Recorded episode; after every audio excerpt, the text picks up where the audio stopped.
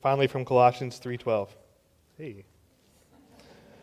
As God's chosen ones, holy and beloved, clothe yourselves with compassion, kindness, humility, meekness, and patience. My friends, this is the word of the Lord. Thanks be to God. Would you pray with me?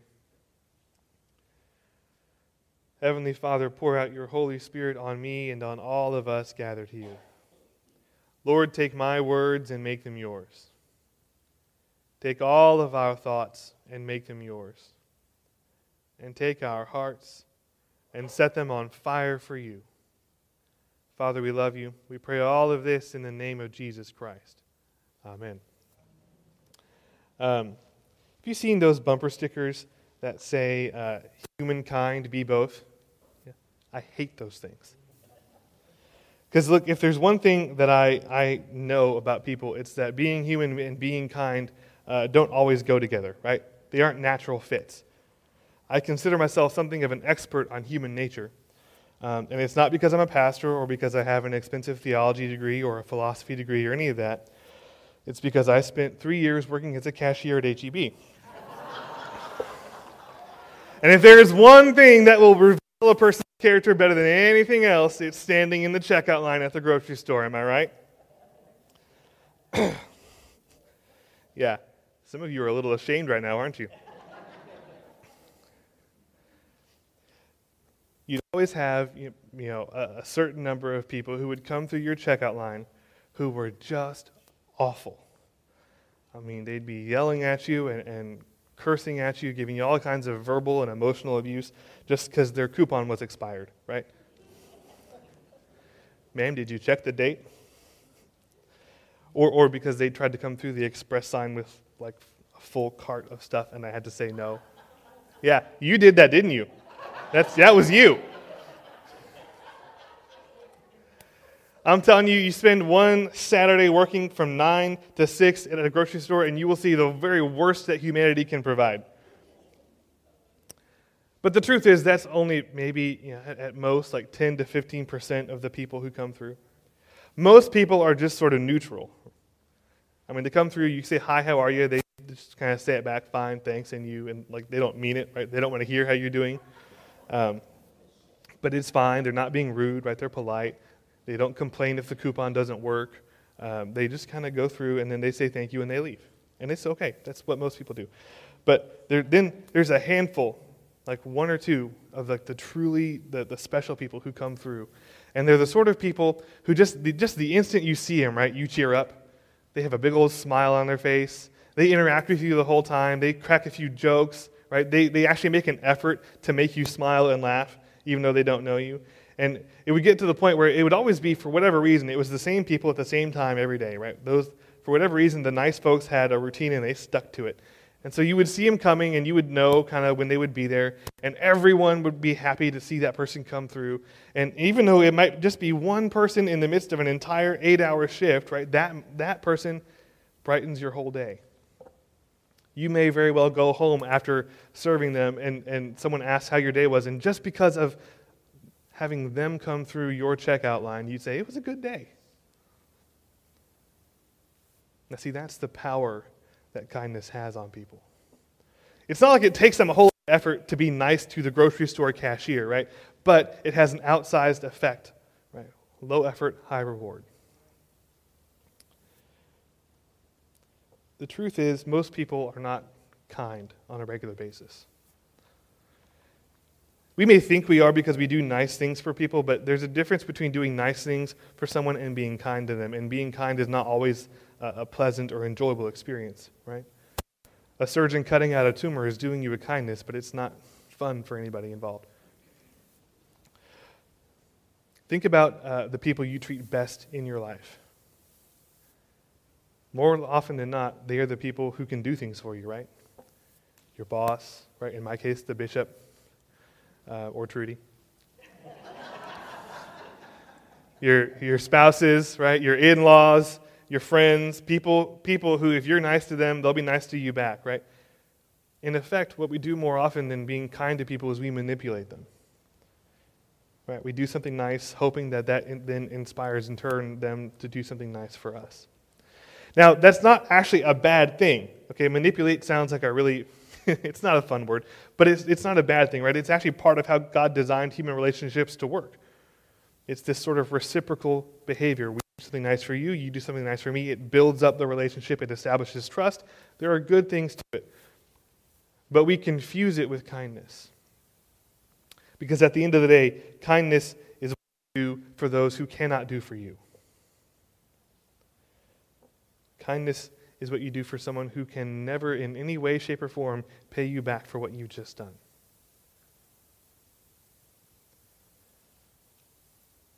Now, we all do this on a small degree, right?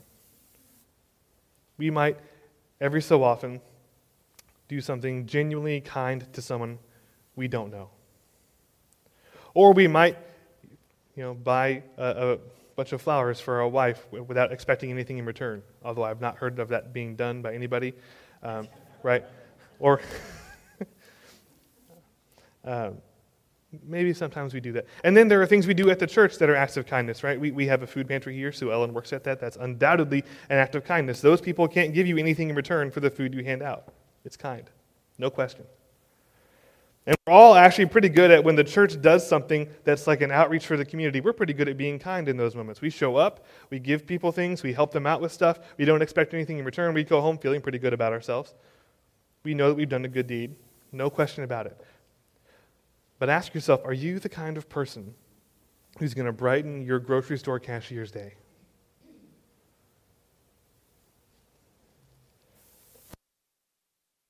See, we serve a God who is unfailingly kind to us.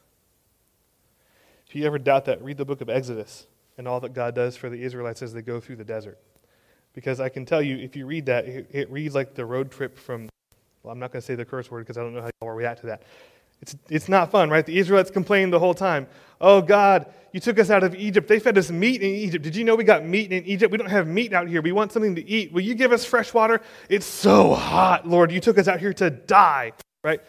They sound like kids in the back of the minivan six hours into an eight hour road trip. I mean, they literally tell God, Lord, you just brought us out into the desert to die, didn't you? Right? They're whiny little brats the whole way through. And what does God do? He gives them birds to eat, He gives them manna from heaven, He brings forth fresh water from the rock, and He only threatens to kill them a couple of times. God is kind to them. There's nothing they can do in return. Right? They can't possibly pay him back. But he's kind to them the whole way. And he expects us in turn to be kind to other people. In this story in Luke's gospel, Jesus is sitting and he's teaching, which is what he always does, and these men bring their friend to him. And, and right away, by the way, this is kind of a special story because this man's paralyzed, which means he's got nothing. Okay, he, he can't work, he can't provide for himself, he's entirely dependent on the charity of others. And these men are not his family.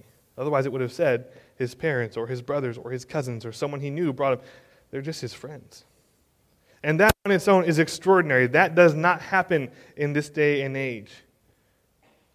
You can give them nothing back. They're probably taking care of him. They are likely giving him all his food, all his water, all his all his clothing because he can't buy it himself. He can give nothing back. And still, they are his friends. That alone would be a pretty good story. But instead, we've got this. They bring him to where Jesus is, and they realize they can't get him up to, to actually where Jesus is sitting because the crowd is so thick.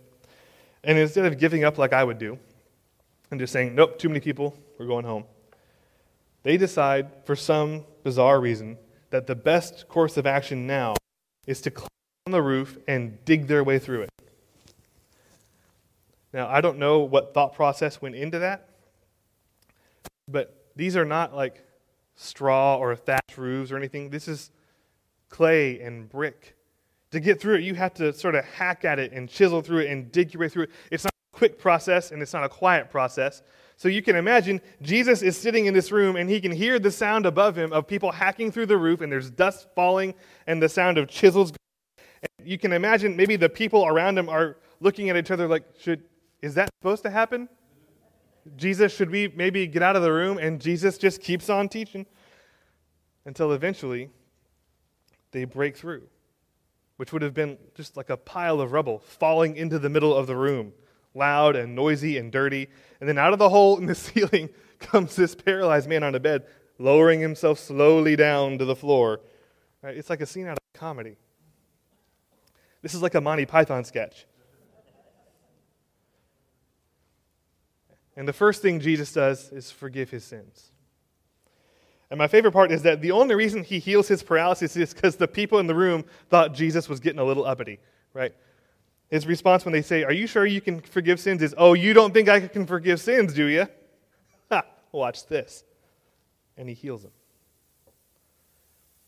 Now, unquestionably, again, Jesus is being kind to this man. There's nothing this guy could ever possibly do to repay Jesus back, either for forgiving his sins or for healing his body.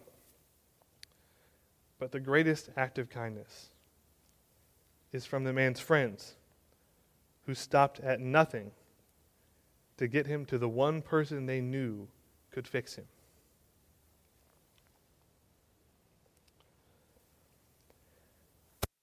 We're good at being kind in, in certain situations with certain people, right? When all the conditions are right and all the stars have lined up, we can be kind to people.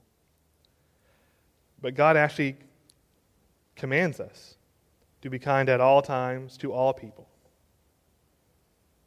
Now, he understands, of course, that we will fail at that from time to time. But that's the standard, that's the goal. And the reason is simple. Um, the, these virtues that Paul has listed in Colossians, right? Compassion and kindness and humility and, and patience, which is not my favorite one. They're, uh, they're, they're things that have an ultimate purpose. But they're all, you don't practice it often enough, you're not good enough at it to use it when it counts. If you aren't being kind all the time, right, it's like a muscle. You have to exercise it and train it. You have to do it often enough that it becomes like a reflex. Because here's the thing the ultimate act of kindness is to bring someone to Jesus. To bring someone you know and love to the one person you know can save them.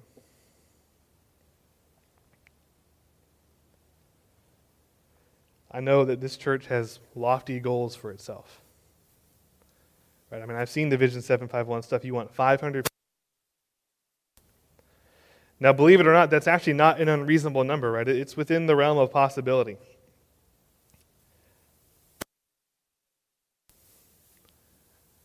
In my experience, people set these, these goals and then what they do is, you know, the new pastor comes in, and he's, you know, like really handsome and has a great beard, and he preaches really well. And, and then they think, great, problem solved. Go do your pastor thing. It doesn't work like that. Or they, they you know, look at how great their music is on Sunday morning. Or, or they start some kind of new program during the week and they put flyers up all over town, make sure everyone knows what's going on in the church, and they think, great, problem solved. The unfortunate truth, however, is no matter how good of a preacher I may be, and you're only a month in, so you don't know that I'm that good, right? But no matter how good I, I am now or how good I could become, my preaching will not bring new people through those doors. No matter how great the music is, it will not bring new people through those doors.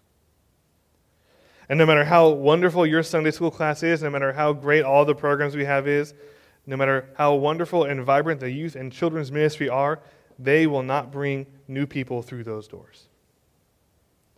Now, those are the sorts of things that might keep someone here once they've come in.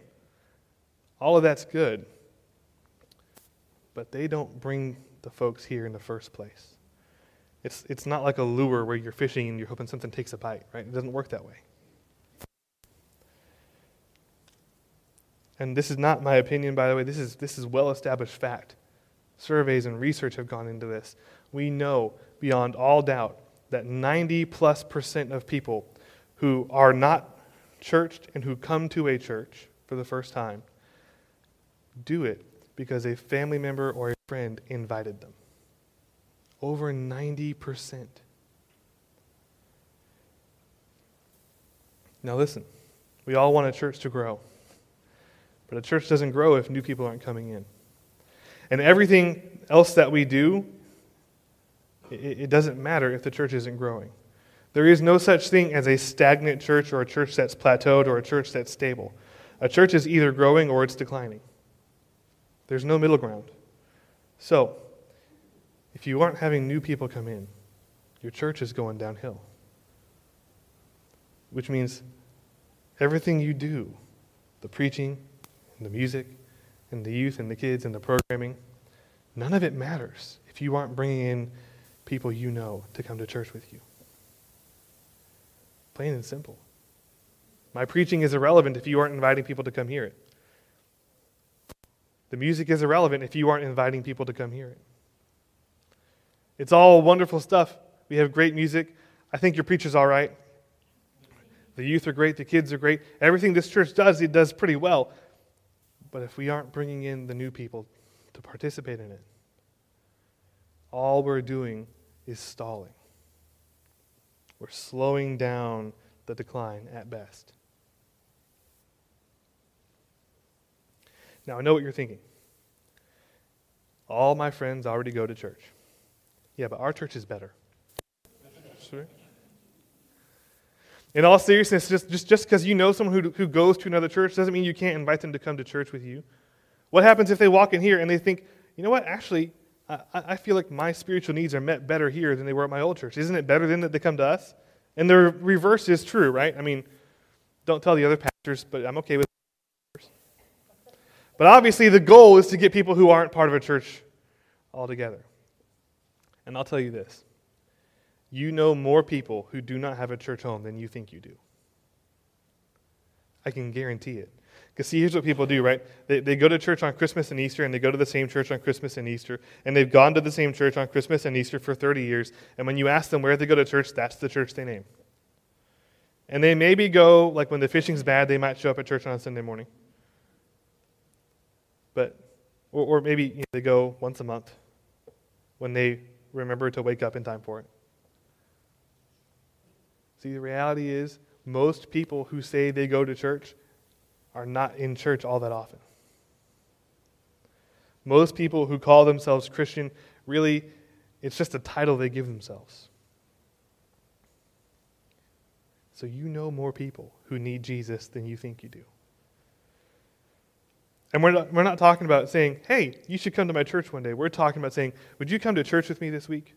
And then, like, picking them up if they need a ride, meeting them at the door, sitting with them in worship, maybe taking them out to lunch, actually making them your guest in the church. See, that's what gets people to come, nothing else. So, see, I, I can tell you right now, this is the sort of thing I'm going to push you to do over and over and over again because it is the only thing that grows a church. Without it, nothing else is going to do anything.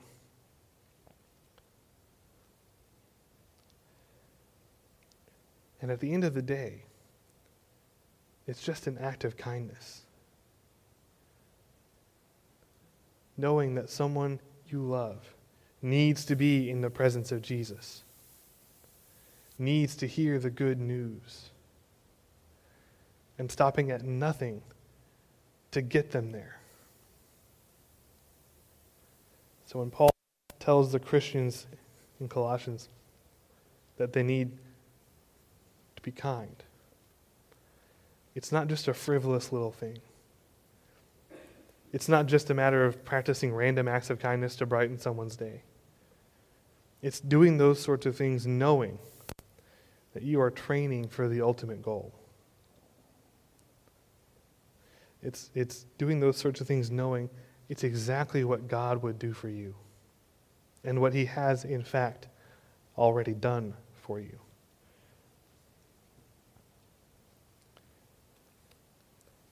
He urges us to be kind, to have kind hearts, to practice it day after day after person we meet, whether we know them or not. Because he knows that the ultimate act of kindness is to bring someone to Jesus, and that if you haven't been flexing that muscle every day, when the opportunity finally comes, you won't be ready. and that person will miss out. So the question for you is who are you going to bring? In the name of the Father, and of the Son, and of the Holy Spirit. Amen.